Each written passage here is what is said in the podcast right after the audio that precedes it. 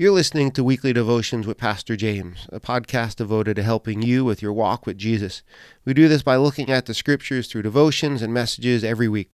For more information, you can find us at guardingthewell.com and would love for you to connect with us over there. Uh, you can visit our blog, you can visit our bookstore, and you can connect with us and shoot us some feedback. Send us questions, maybe something you'd like to hear an episode on. And with that said, uh, let's jump into it today. If you would, uh, hopefully you have your Bibles with you today. You could open up to uh, 2 Timothy chapter 2. We're going to be finishing out the chapter this morning. Uh, 2 Timothy chapter 2, verses 20 to 26. And as uh, you're turning there, uh, I will read uh, what Paul has to say to us in uh, 2 Timothy chapter 2, verses 20 to 26. Paul writes to Timothy and to us this. He says, In a large house there are articles not only of gold and silver, but also of wood and clay.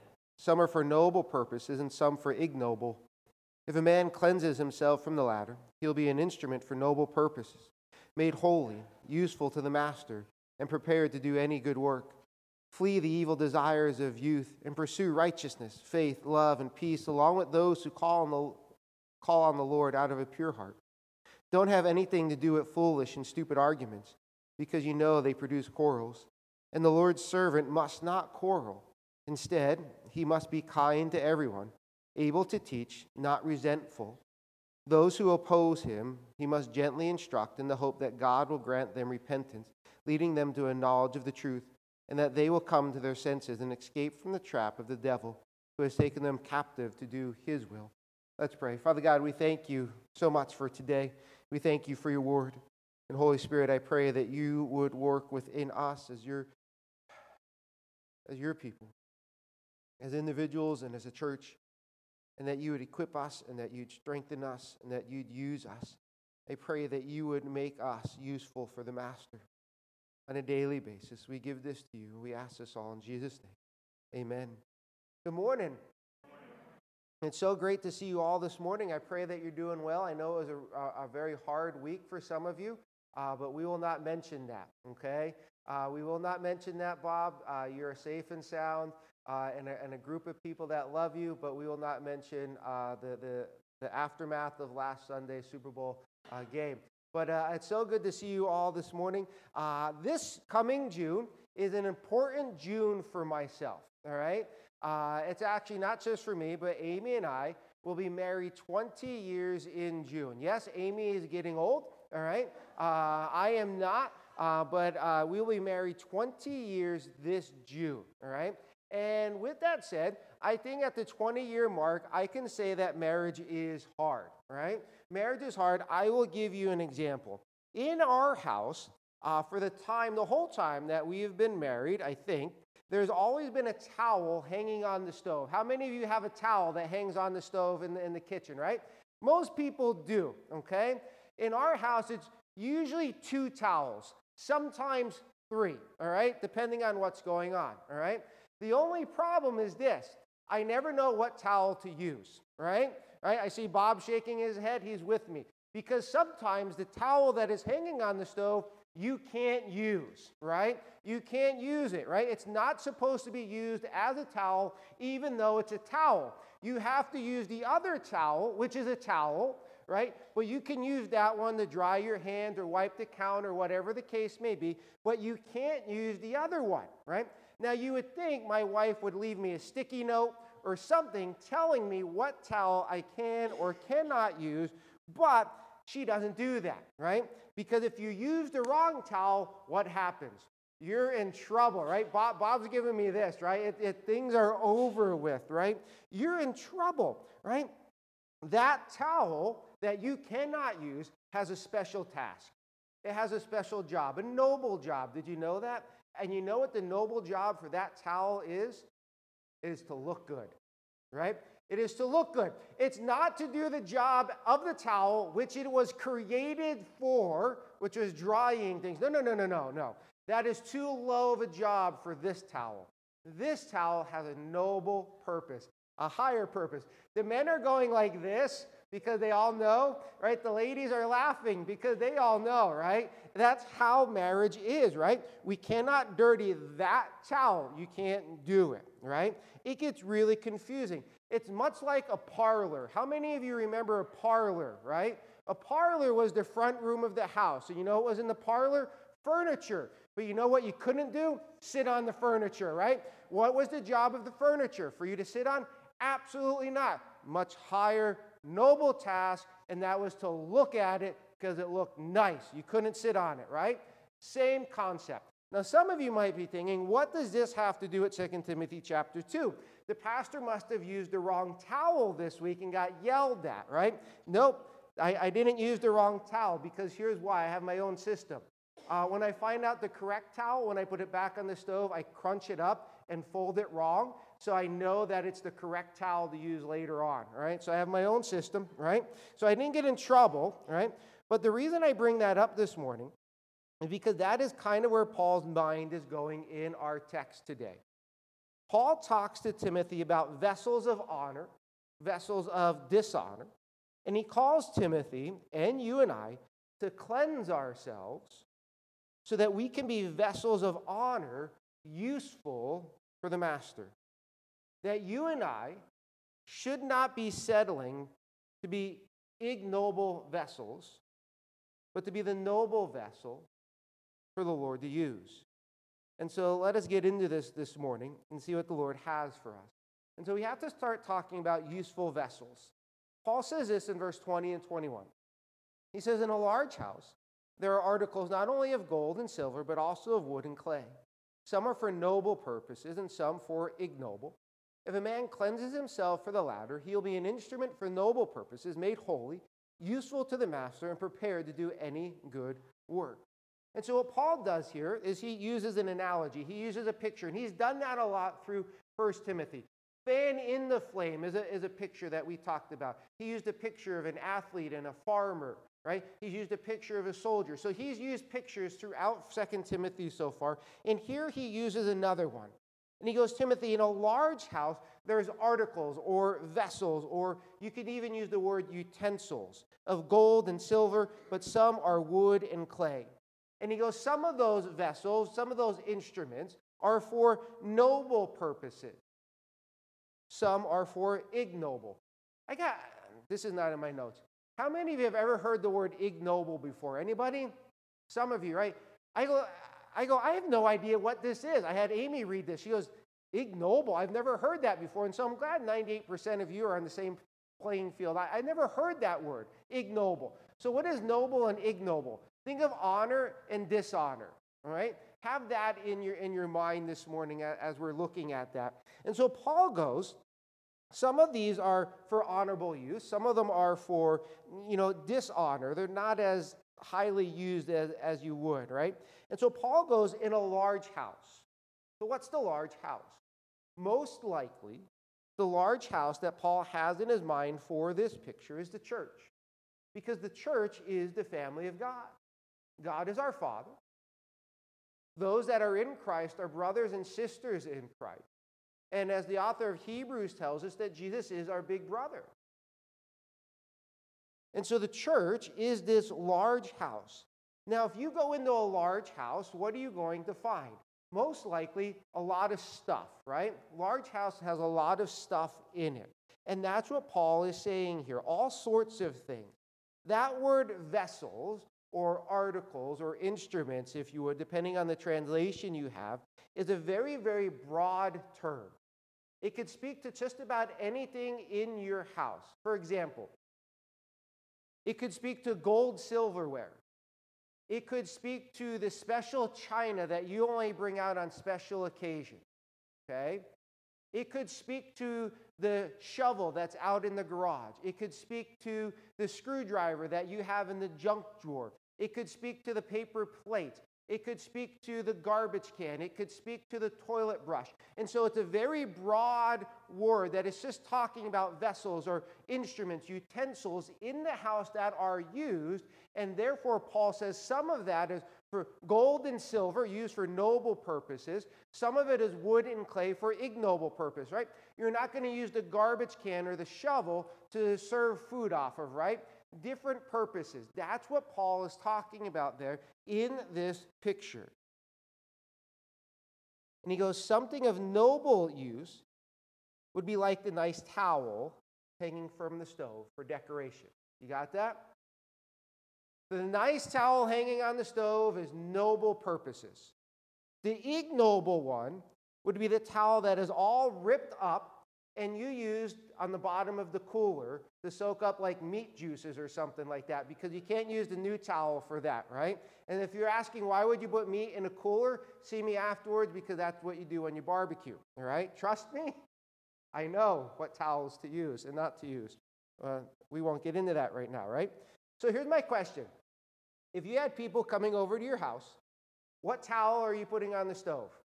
The nice one or the all ripped up one? Nice one. Most men won't care, but ladies, you'll care, right? The, the nice towel is going on the stove, right? So, what Paul is saying is this, and there's a little bit of a debate on this. But in the church, Paul is saying there's many people, many vessels, many instruments, if you would. That would be us, and that we belong to the Lord. And He has a task for all of us. He has a task for you. He has a purpose for you. For some, their task is more upfront and more often. Others, their task is more behind the scenes or not as much. But his analogy goes deeper than that. It tells us, shows us that some vessels, some Christians, are very useful to the Lord, and some, well, are not. You got to get that that some Christians are very useful to the Lord and other Christians are not. What do I mean by that? Well, notice I'm not saying valuable or worthy or loved. I'm not saying that. I'm using the word useful. There are believers who work hard for the Lord, and there are believers in Christ that do not work hard for the Lord. There are those who are good soldiers and if you remember a couple weeks ago, I asked Bob, I go, Bob, when somebody is in the service, does that automatically make them a good soldier? And he goes, no. So there's good soldiers, and then there's just soldiers. They're, they're, they're bad, they're indifferent. And so some followers of Christ are good soldiers, and some are not. There are those who, by the way they live their lives, are very, very useful for God. They're very useful for the Master. But at the same time, there are believers because of the way they live their daily lives, they are not very useful for God. Now, they can become useful, as we'll see in a second. They can be used mightily and for noble purposes, as Paul says. It's not because God does not want to use them. It's not because God does not love them, that He does not care for them, or does not think they're worthy. Not any of that. God does love them. They are worthy and valuable in Christ. But because of the way they are living their lives, they're not very valuable. They're not very, well, excuse me, they're not very useful for the Lord. And this is why Paul says what he says next. He goes, If a man cleanses himself from the latter, he will be an instrument, a vessel for noble purposes. Notice what Paul is telling us there. He says, If a man or a woman cleanses himself, he will be. So if you will be, that, that means you're going from the ripped up towel to the, to the more noble towel. You, you will be. You're going from not as useful to being very useful. It's a process that you can be useful. Paul goes on to say, made holy, useful to the master, and prepared to do any good work. Do you see that phrase there? I use my fancy red dot. Useful to the master. That phrase stood out to me this week. Sat downstairs on Tuesday night waiting for a Bible study group to get here and working on this and useful to the master. Do you want to be useful to the master? That kind of goes back to what we talked about last week of having the motivation to please the Lord to live for him. but do you have a desire to be useful to God and for God? I want to be useful for the Lord. And our desire, your desire, should be to be useful to the Master. That every day you wake up, you go, Lord, I, I want to be useful to you today. How am I to be used by you and for you today? And I love the picture of God in John chapter 15. In John chapter 15, Jesus tells us that the Father is the gardener. God's a gardener, going by that example, that picture. See, you and I are not the gardener in our lives. We're not. You know what we are? We're not even the vine because Jesus says he's the vine in that picture. You and I are the instruments, the vessels that the gardener picks up to do his work where and how he decides to do it. We are his tools that he uses for his purposes. And in light of that, you and I should want to be useful for God. Do you? Do I? Do we? It's a question that right off the bat, and I sat there Tuesday going, Do I want to be useful for the master? And I thought about it. I go, right off the bat, I go, Yes, I do. But then I had to think about it. I go, Does my life actually show that I want to be useful for God? Like, I just can't have that, well, I'm a pastor, so of course I want to be useful for God. I'm like, no, like, do I really want to be useful for God? Because if we want to be useful for the Lord, it involves three things. If we want to be useful for the master, it means three things. And first off, it means this. Notice it says this towards the end. If a man cleanses himself for the latter, he'll be an instrument for noble purposes, made holy. See, that's the first thing about an instrument that is useful for the Lord. It's made holy. And holy doesn't ultimately, first off, mean perfection. It means set apart. It means other, otherly. It means different. And so we're to be set apart. To be useful for the master means we are to be set apart. We're to be set apart from sin. We're to be set apart from the things of this world. We're to be set apart unto the Lord, not this world that we're living in. We need to be set apart from the sin that entangles us. We need to be set apart from the things that hinder us and keep us in the world instead of following the Lord. We need to be set apart. We need to be holy. And in Christ, you are declared holy. But you still need to live up to that and show that in your daily lives. And so, the first part of a useful tool for the master is you need to be set apart. But there's a second thing. And the second thing is this it says, useful to the master. I already pointed that out to you.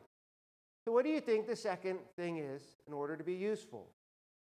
Now, you might say, useful. Not. It's submissiveness. Useful to the master. In order to be useful to God, we need to be submissive we need to submit ourselves over to the Lord. We need to submit our wants, our desires, our needs, our glory, our reputation, all of it. We, we need to submit it over to God. Because if we don't submit and realize that we belong to God, then we're going to live for ourselves and we will not be useful for God. Scripture tells us, and we forget about this all the time, that you have been bought with price. You have been purchased by Christ through his blood, through his life, through his death, resurrection. You have been purchased by Jesus, which means we do not belong to ourselves. We belong to God. He is our master. He is our Lord. He is our Savior. He is our King. He is our master. And so we need to submit to our master. And if we are not submissive to the Lord, then we're not going to be useful. And here's why. The third aspect of a useful vessel is prepared to do any good work. Are you prepared to do any good work? What that means is this you will do anything that God wants you to do. What it means. I go to physical therapy three days a week. Okay? Every time I go, there is, I believe, an Asian lady who is about five foot three. I'm not kidding on that. I really think she's five foot three. Always standing on one of the same three street corners with a sign telling people to repent and turn to Jesus. She stood there the other day in the rain with an umbrella over her head, and she stands there for hours. I'm not saying that is the best way to share the gospel. What I am saying is, would you be willing to stand in the rain for a couple hours, holding a sign, telling people that they need to repent and turn to Jesus, if that is what God wanted you to do? Far too often in our lives, we go, Lord, I will do stuff for you if it falls into this category of five things, maybe six. But if it's not one of these five or six things, Lord, then I'm not, I, I don't want to do it. I'm not going to do it. And so when we're not submissive and go, God, every, it, it's all you, then we're not going to be prepared to do anything, any good work. God can call you at any moment on any given day to do anything that He wants you to do because He's the gardener and we are His tools. And I'll be honest with you, you know those little hand scissor thingies that you cut flowers with? I've used those to dig a hole with, right? So they're not made for that, but that, as the gardener that day, that's what I chose to use to do that. Are you prepared to do anything that God wants you to do? Even if it's lower than what you think you should be doing. I'll give you a sports analogy. A useful, a useful player is a player who says this I just want to play. I want to be on the team. Give me whatever jersey, give me whatever number, and put me at any position. I'll do whatever it takes for me to be on the team. I just want to be on the team and play. That's a useful player. An unuseful player is someone who goes like this I will only wear that jersey. I will only wear that number. I only play that position. And I only play that position two days a week. That player is not very useful. But that's what we do to God. And we wonder why God doesn't use us. Because we're not very useful. Because we don't submit ourselves. And we won't do what He wants us to do. For you and I to be useful to the Lord, you need to be willing to do anything God wants you to do wherever He wants you to do it. God wants you to teach, then teach. But it's not in my wheelhouse. It doesn't matter if God wants you to do it. God wants you to do it, it's automatically in your wheelhouse. God wants you to visit people. Go visit people. Whatever the case may be, a useful vessel is one set apart for the Lord, submissive to the Lord, and is willing to do any good work the Master calls for us to do. Is that you? Is that us? Do we want to be used by God? Do you want to be used by God? And the reason I'm asking you that is you need to answer that because if you say no to that, then we have a problem. And the problem is this if you say no to those questions, then there's a spiritual battle going on between you and me. You want to know why? Because I'm constantly praying for you, for us, to be useful to God. Every Sunday, I walk around and I touch every single one of these pews. For minutes, I'll do this. And I'll pray for you by name, by face, I have prayed for people that don't even sit in these pews anymore. I pray for the people that will sit in these pews that I don't even know of yet. And part of my prayer is Lord, use us. Use the people sitting in these pews. Give us a desire to be useful. And so, if you don't want to be useful to God, I'm praying that you would be useful to the Lord. And so, there's a bit of a, a, a, um, a battle going on. I'm going to keep praying. And we'll see what happens. We should want to be useful to God. We should want to be useful for God on a daily basis. But here's the thing your usefulness to God depends upon your cleanness or your cleanliness. Do you get that? Your usefulness is dependent upon your cleanliness. Because not only do we need to be a useful vessel, we need to be a cleansed vessel. We're going to be looking at verses 21 to verse 26, but in verse 21 we read this If a man cleanses himself for the latter, he will be an instrument for noble purposes, made holy, useful to the master, and prepared to do any good work. We've read that. We've looked at most of that. But notice what Paul says at the start of it. He says, If a man, or some of you have therefore, if a man cleanses himself from the latter. Well, what is the latter? We'll get to that in a couple moments. But here was the struggle for me we don't clean ourselves. Paul says if a man cleanses himself, I'm going, but we don't clean ourselves. Jesus and the Holy Spirit cleanses us. Jesus makes us a new creation, not us. We don't do that. We don't get to clean up our lives first and then come to Jesus. We, we can't do that. We can't clean our lives. It's a complete and total work of God. And that is correct in salvation. When it comes to salvation, we do nothing because we can do nothing. It's all work of the Father and the Son and the Holy Spirit. We cannot clean up our, ourselves in order to come to the Lord for our salvation. Jesus does all of that. Well, Paul is not talking about salvation in these verses. Paul is talking to and about believers who are already in the house of God. Remember, I told you a large house? He's talking about the church. He's talking to Timothy. Timothy is already a believer. He's, he's not talking about salvation here. Paul is talking about growing in Christ, becoming more like Christ. Sanctification, if you will. Being set apart and becoming more like Jesus. Now, here's the thing this too is a work of the Holy Spirit.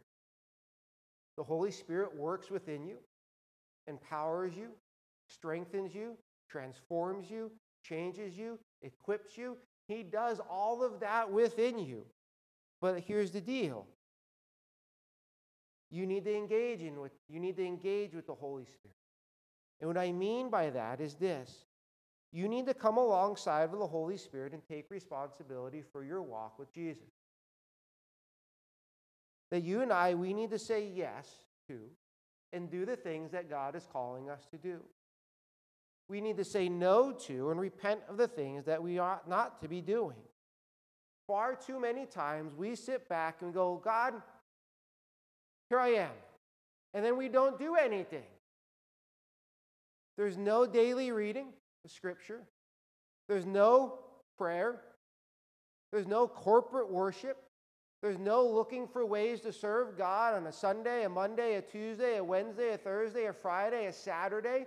There's none of that. And then we sit back and go, God, why aren't you doing anything within me? And God's going, Well, I want to, but you're, you're not moving. You're not doing anything. And so we have to take responsibility to do the things that God is calling us to do in our daily lives. That is what Paul is talking about, that we engage with the work of the Holy Spirit.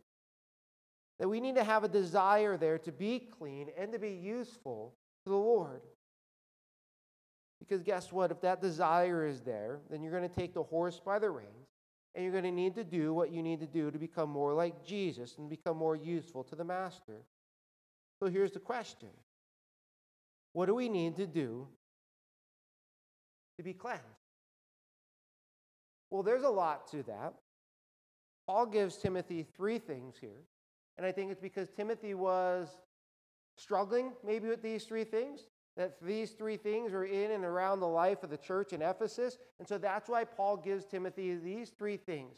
Because, Timothy, if you're going to cleanse yourself, this is what you have to do. This is what you need to clean. This is how you need to clean yourself, Timothy. And the first is this flee from and flee to. Verse 22. Paul says this Flee the evil desires of youth and pursue righteousness, faith, love, and peace, along with those who call on the Lord out of a pure heart. How do we cleanse ourselves? We flee from something and we flee to something. What do you mean by that? Well, what I mean by that is this Paul goes, Flee from the evil desires of your youth. How many of you have ever seen the movie Fugitive? Right? I never have, but that just popped in my head, right? How many of you know what a fugitive is, right? If not, watch On Patrol Live in Wilkes-Barre. It's quite eye-opening, okay? I actually had a friend on it a couple weeks ago for good reasons, right? I never, good reasons, right? Which was quite funny. I never thought he'd be on there, but it was good reasons. He wasn't being arrested or anything. Um, the word flee means to run. Because that's what a fugitive does, right? A fugitive is somebody who is on the run. Do you know the Greek word that is used there in verse 22 for the word flee is the Greek word that we get our English word fugitive from? It literally means be on the run, keep running. So when Paul says flee from evil desires of your youth or youthful desires, he says run from them. Keep running from these. Don't stop, Timothy. Just keep running. You're on the run from youthful desires, Timothy. Well, what are youthful desires?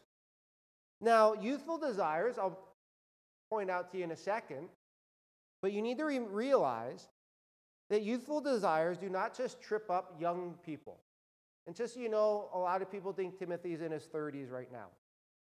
Okay? He's a young guy. Youthful desires don't just trip up young people, it trips up everybody of every age. So, what are youthful desires that are evil? Well, sexual immorality, pride, power, authority, reputation, fame, money, the desire for money, the desire of being known, all those things. I'm pretty sure you have a good idea what youthful desires are because you're all young ones. Some of you still are young. I'm still hold on to that. I'm young, right? But that is quickly fading. We have an idea what youthful desires are. And they trip up people of all ages. And Paul says, Timothy, for you to be clean, for you to be useful to the master, you need to run from these things. So here's my question What do you need to run from that keeps getting you dirty and all grimed up and is keeping you from being useful to God? There's something you need to be running from that you're not running from. You need to run from it. You need to flee from it. But here's the thing, though it's not just a running away from something, you need to run to something. We need to replace bad habits with a pursuit. We need to run from those things, but then to run to righteousness, Timothy says. To run from those things, flee from those things, and then run to righteousness. Well, what is righteousness? Well, for today and in this, this text, righteousness simply is this doing the right thing. And God is the one that gets to determine what the right thing is. Not you, not the president, not the school teacher, not, you know, the person down the street, not your uncle in the garage. That they don't get to determine what the right thing is. God gets to determine the right thing. Why? Because he's God.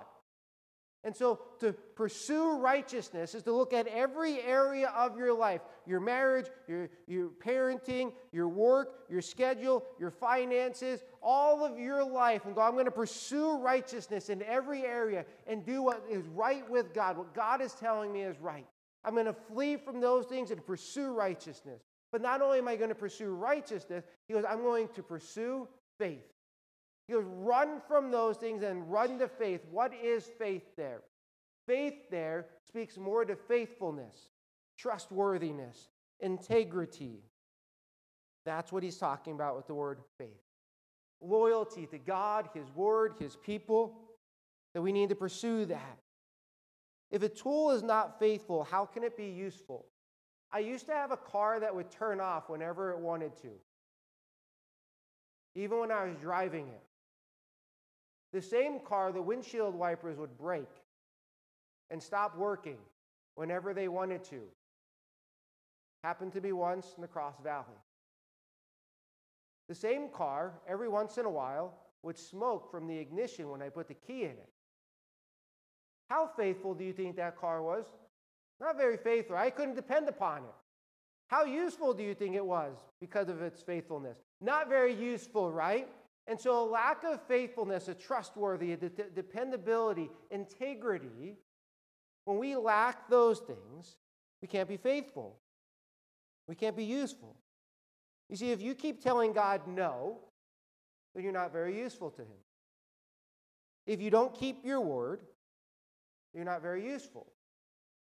If we don't do what we say we're going to do, if we're never around, if we just stop doing what we were doing without talking to somebody, there's no faithfulness in that.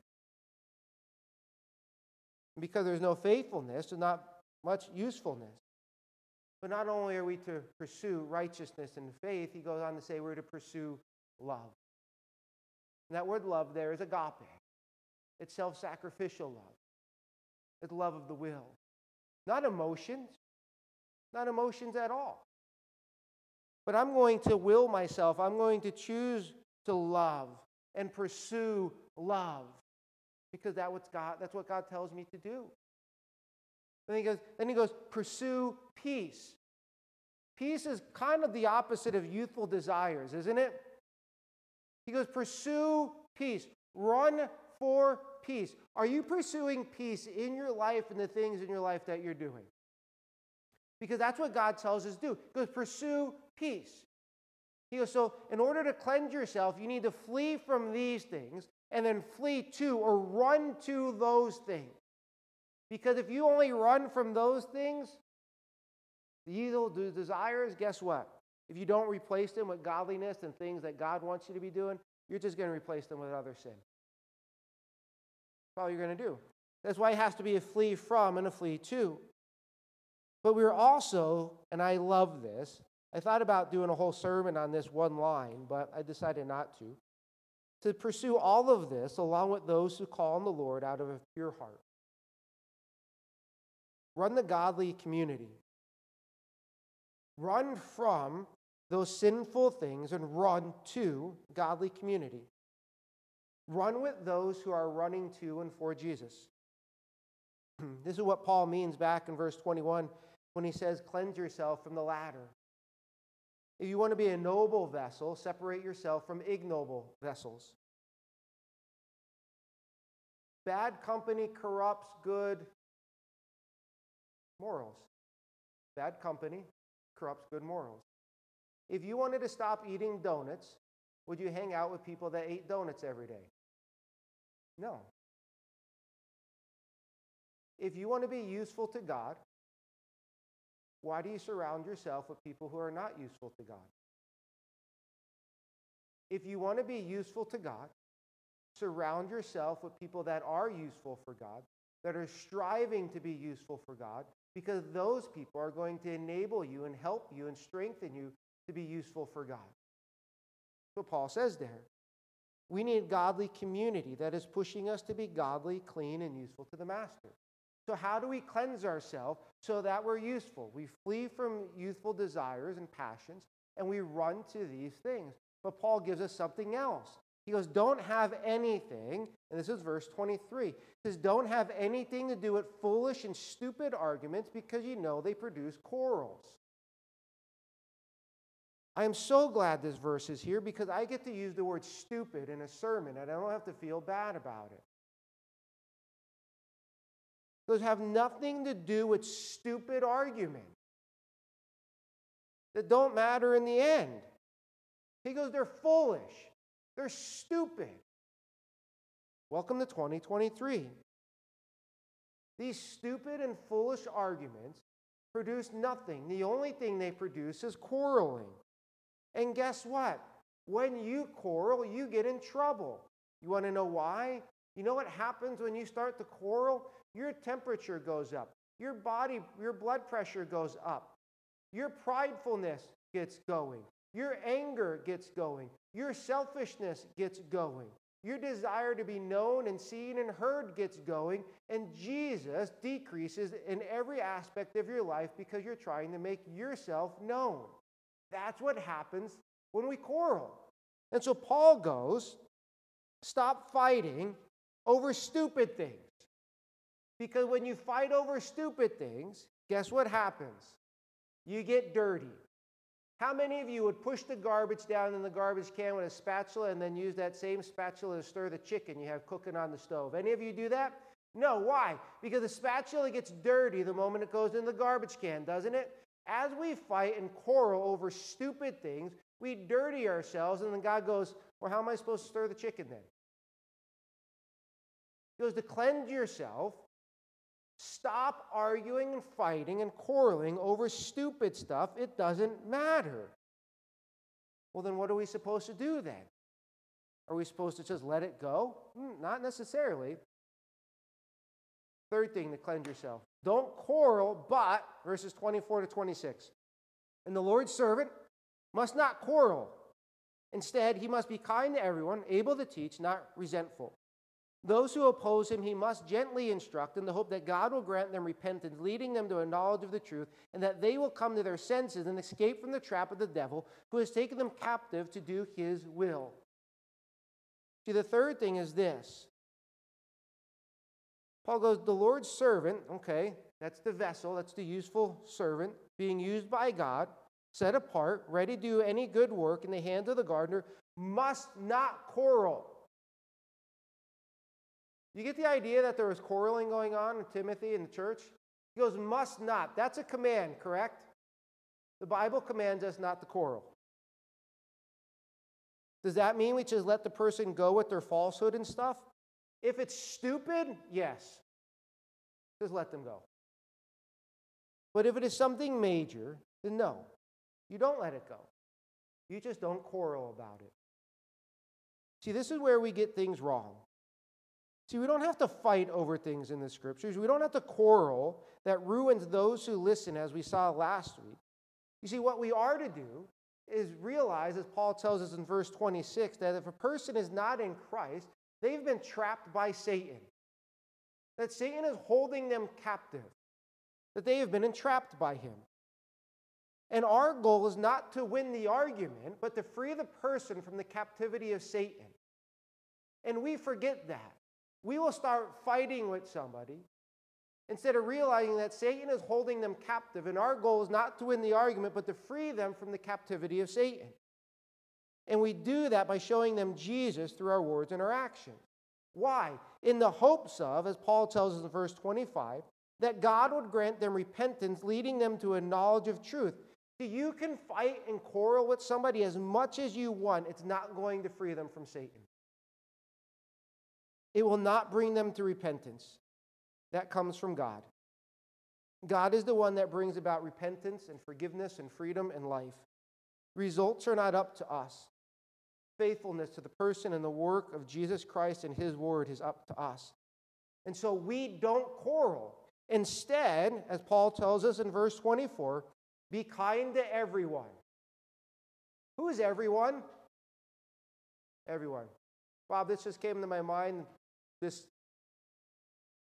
means Eagles fans need to be nice to the Chiefs fans. It means that the Yankee fans have to be nice to the Red Sox fans. It means the Republicans need to be kind to Democrats, and Democrats need to be kind to, Paul says, everyone.